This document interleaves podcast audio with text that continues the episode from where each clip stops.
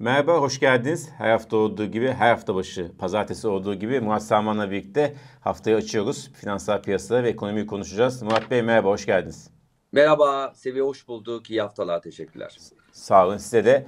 Murat Bey geçen hafta bir es verdik. Aynı kaldığımız yerden devam ediyoruz. Geçen hafta Merkez Banka haftasıydı.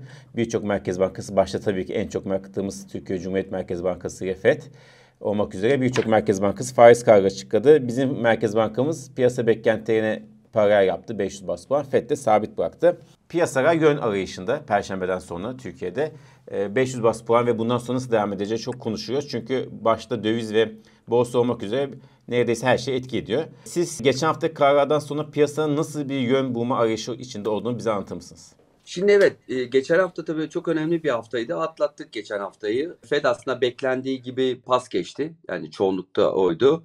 Yani Fed, Fed'i çok böyle 2-3 cümleyle özetlersek bence buradaki önemli konu gelecek sene faiz indirimlerinin gecikme ihtimaliydi. Yani böyle anladık. Fed şunu demek istedi. Hemen faiz indirimi beklemeyin bizden. Aynı zamanda da mesaj şuydu. Kasım başında ve Aralık ortasında yıl sonuna kadar yapılacak iki toplantı var.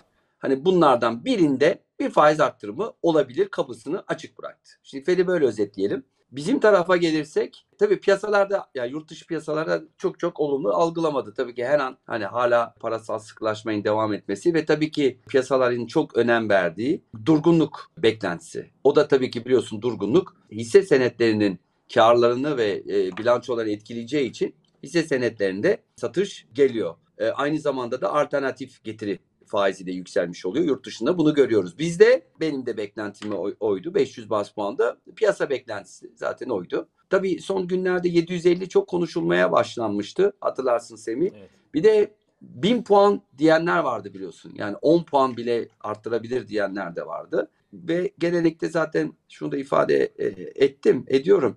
Yani iki, iki, iki kere üst üste sürpriz yani çok yaşanmıyor. Yani Merkez Bankası tarafında. Bir önceki zaten önden yüklemeli ve bir e, açık sürpriz olduğu için bu sefer konsensüse sadık kalındı. Ben bir dahaki toplantıda bir 500 bas puan şimdiden beklentimi söyleyeyim. 500 bas puan bekliyorum. Sonra da e, 250 250 yapabilir. Yani şu andaki görünüm e, bu. Geçen haftanın çok önemli başka e, gelişmesi de Sayın Şimşek'in yurt dışı seyahati Sayın Cumhurbaşkanımızla birlikte gelen e, bilgiler işte toplantıların olumlu geçtiğini işte Goldman Sachs biliyorsun yat, e, yatırımcı toplantısı birebir toplantıların olumlu geçtiğini bir ilginin arttığını fakat tabii bunun biraz daha zaman alacağı gözüküyor. Hep aynı şeye konuşuyoruz ama bu çok belirleyici Semih biliyorsun. İşte geçmişte evet bu tür adımlar atıldı. İşte Sayın Elvan, Sayın Ağbal geldi. Ondan sonra işte Ondan önce Sayın Albayrak vardı. Onlar durmadı. Sayın Nebati, Sayın Kavcıoğlu geldi. Şimdi de Sayın Gaye Erkan'la Sayın Şimşek geldi. Acaba tekrarı bunun olabilir mi seçime yaklaşırken? Bence e, en büyük soru işareti hala bu. Bu da canlı kalmaya devam edecek senin. O şunu biliyoruz ki e, bu modelin yani yeni modelin diyelim çünkü model değiştirdiğimiz için ama bu ortodoks modelin gerçekleşmesi için bizim e, sermaye ihtiyacımız var, para ihtiyacımız var.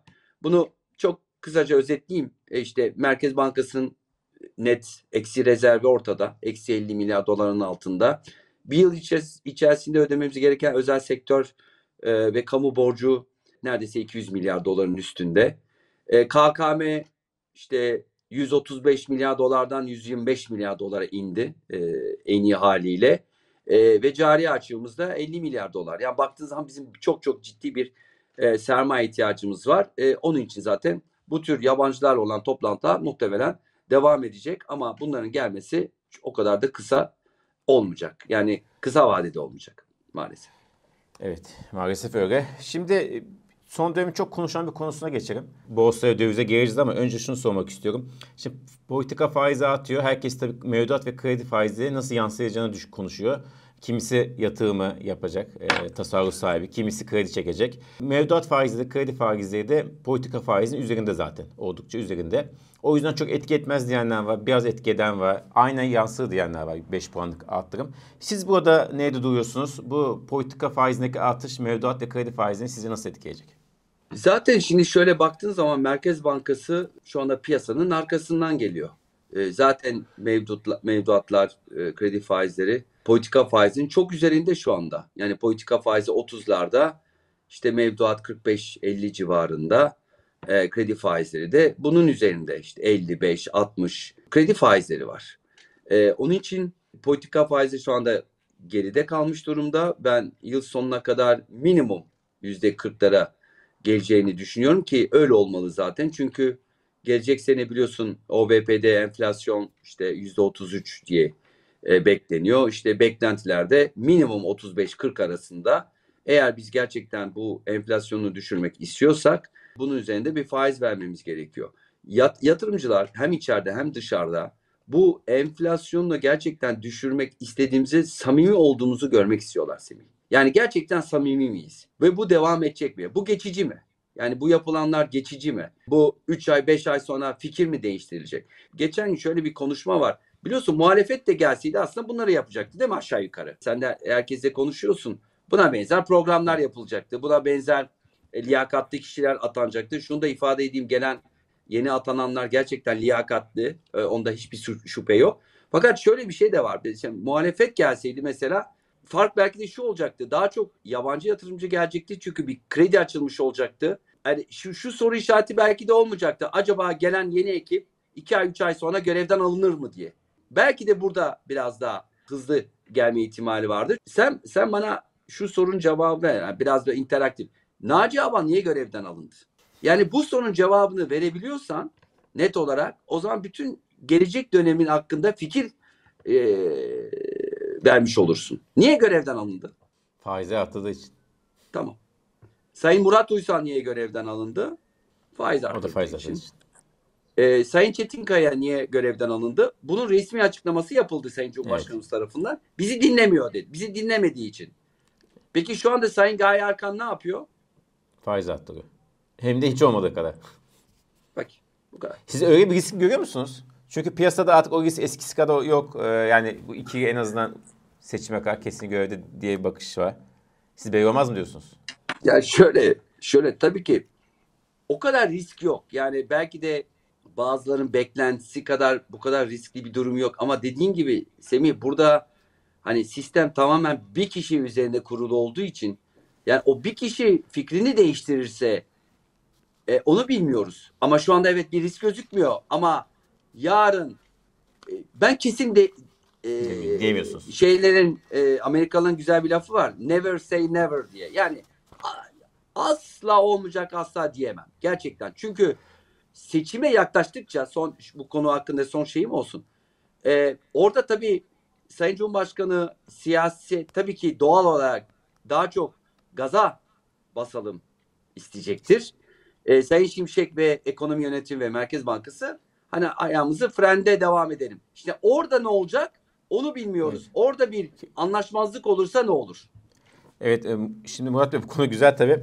Tabii o da muhalefetin e, gücü de önemli. Eğer muhalefet seçimlerde hani zorlayabileceğini hissettirirse özellikle büyük şehirlerde. Bir de Erdal Sağlam hafta sonraki programında söylemişti. Yani bu faizle böyle Emrah Rafçı da benzer bir şey söyledi.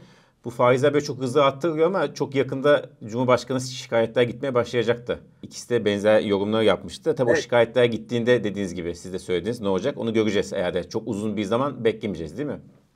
E, e, dinledim e, Erdal abinin yayınını. E, çok doğru katılıyorum. Zaten daha geçmişte de öyle oldu. Ya faizler çok artınca bu sefer hem krediye erişim hem de maliyetin çok yükseldiğini görüyoruz. Bu da tabii ki şikayetlere neden olacak. Aynı zamanda Semih tabii kurların buralarda uzun bir süre kalırsa o konuda da şikayetler gitmeye başlayacak. Onu da söyleyeyim ihracatçılar tarafından. Evet tam da o zaman madem e, ihracatçıya getirdiğiniz lafı dövize getirdiniz oradan devam edelim. Dövizde küçük küçük artışlar var. 17 ya pardon 17 çok eskide kaldı. 27 Evet, evet. 20 o oldu e, dolar. Euro'da 28 96. Çok e, ufak artışlar var ama tabii hala da işte enflasyon ve e, alternatif yatırım araçlarının çok gerisinde bir artış hızı var son dönemde. Ne diyorsunuz dövizdeki bu hareketsizliğe? Ben bir tabir kullanmıştım zamanda biliyorsun taksi, dolar TL taksimetre gibi demiştim ama o zaman daha hızlı gidiyordu. Şimdi böyle 10-15 10-15 sene öncesiki taksimetre gibi. Yani çok böyle yavaş artıyor. Ufak ufak e, adımlarla.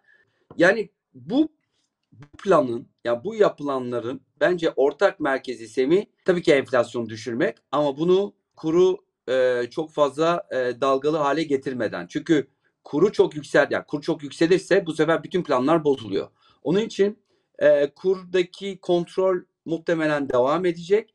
Hani bu yavaş yavaş evet yükselecek. Muhtemelen yani yıl sonunda 28-29'ları e, görme ihtimalimiz yüksek. Ama e, seçime kadar daha kontrollü bir kur aynı şu andaki olduğu şey, şekliyle görmeye devam edeceğiz diye düşünüyorum. Peki borsaya geçelim. Şimdi borsaya 8300'e aşmıştı. Oradan sonra sert bir düşüş yaşadı. Yani bir, birkaç gün içerisinde e, 7600'e kadar geriledi. Faiz artışı işte dediğiniz gibi biraz önce 700'e veya 1000 bas puan faiz artışı olabilir senaryoya baskı oluşturdu. Ama Merkez Bankası'nın 500 bas puanlık artışından sonra biraz sakinleşti ve hatta pozitife döndü.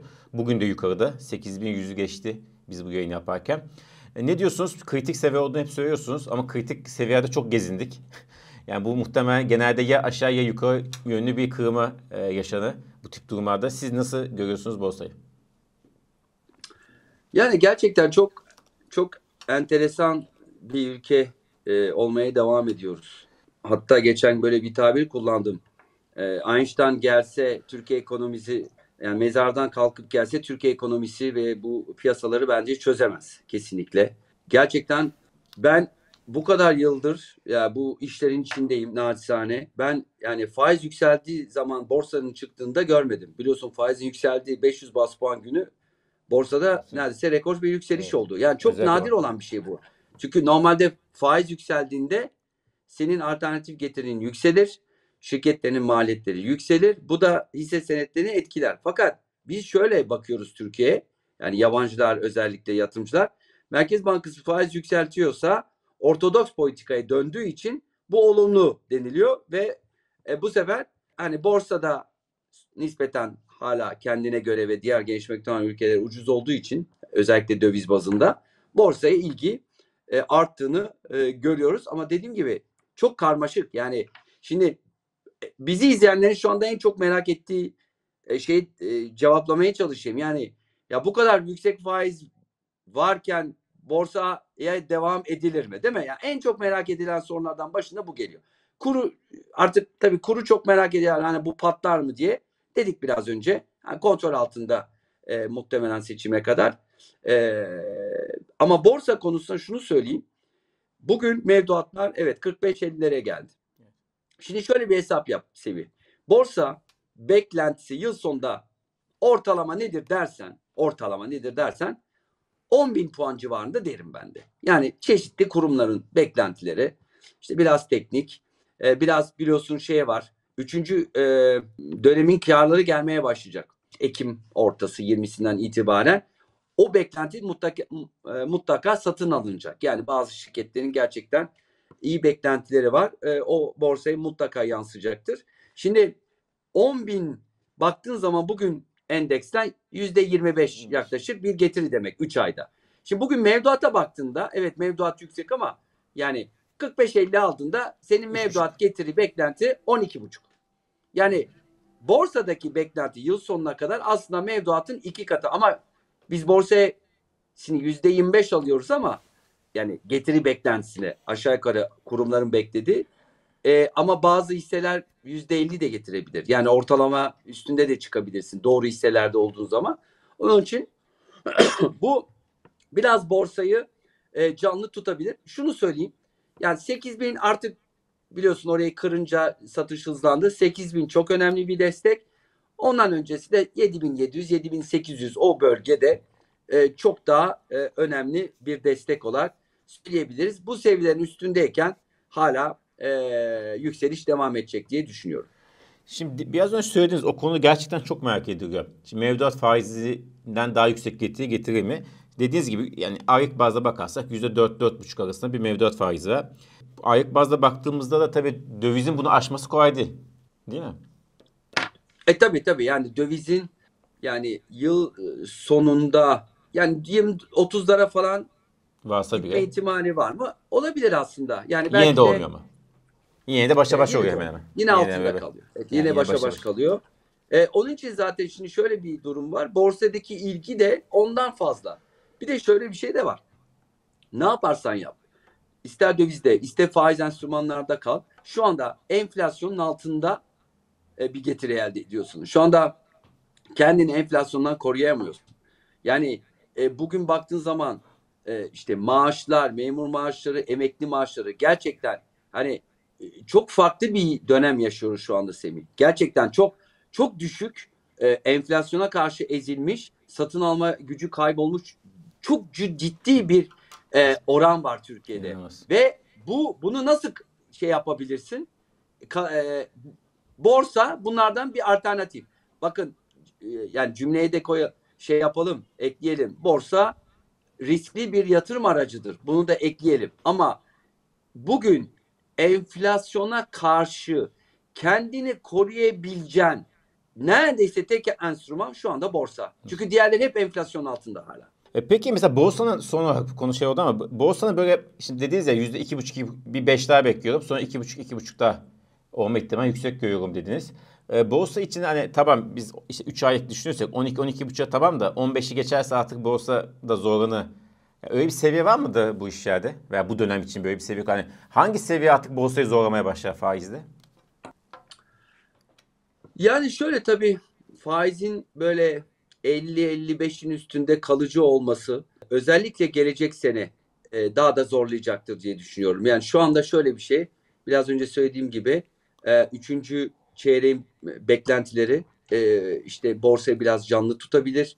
Yabancı ilgisi e, biraz var şu anda. Evet girişler istediğimiz kadar değil ama var olduğunu e, görüyoruz. Tabii borsayı çok etkileyen BOFA var. E, çok ciddi alımlar, satımlar yapıyor ve e, o hacimler borsayı etkileyebiliyor. Onun e, ne yapacağı da çok önemli gelecek dönemde. Onun için bu seviye dediğin yani acaba nereye bakmamız lazım dediğimiz seviyeler bence yüzde 50-55'in üstü. Özellikle e, bu üçüncü çeyrek karları geçtikten sonra ve borsa belirli bir yere geldikten sonra çok çok daha dikkat alınacaktır diye düşünüyorum. Son olarak altını sorayım. Altında biliyorsunuz e, seviyeni çoktu. Ne görüyorsunuz? E, altın mev- mevcut yatırım e, ortamında iyi bir araç mıdır şu an için? Ya uzun vadeli portföylerde her zaman bulunması gereken bir araç olduğunu uzun zamandır da söylüyorum. Hani e, bu yüzde beş olabilir, yüzde on olabilir, yüzde on beş olabilir. Yani portföylerde hani altın biliyorsun aynı zamanda bir yatırım aracı, aynı zamanda bir korunma aracı. E, dünyada çeşitli gelişmeler var. Onu görüyoruz. İşte son dönemde jeopolitik gelişmeler de yaşanıyor. E, onun için altın her zaman dediğim gibi bir korunma aracıdır. E, 1900 onsda çok önemli bir e, destek. E, kırsa da ben tekrar üzerine çıkacağını düşünüyorum. E, özellikle tabii Fed e, bu faiz artırımlarını kapattığı andan itibaren ve gelecek dönemde faiz indirimleri fiyatlanacağı için e, altın orada tekrar bir ilgi alanı olacak, olacağını düşünüyorum o dönemde. Çok teşekkür ederiz Murat Bey. Çok sağ olun. Bu haftayı da sizinle açtık her zaman gibi.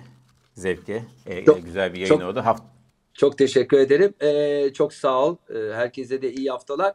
E, haftanın belki de önemli verisi de onu da ekleyeyim. E, Cuma günü S&P açıklanacak. E, yani şey not, e, not. E, açıklaması yapacak. Orada görünümde değişiklik bekliyorum. E, yani e, negatiften durağan ya da negatiften e, pozitife geçeceğini düşünüyorum ben. Notta bir Not. değişiklik olmayacak. Notta bir değişiklik olmayacak. Piyasa etkisi yaratır mı? Yok. Fazla Yok. bir şey yaratmaz. Çok teşekkür ederiz. Yani haftayı, haftayı benle haftayı benle açtınız S&P ile kapatacaksınız. Öyle Aynen öyle. Aynen. Haftaya konuşuruz. Görüşmek üzere. Sağ olun. Teşekkür ederiz. Görüşürüz. Tamam.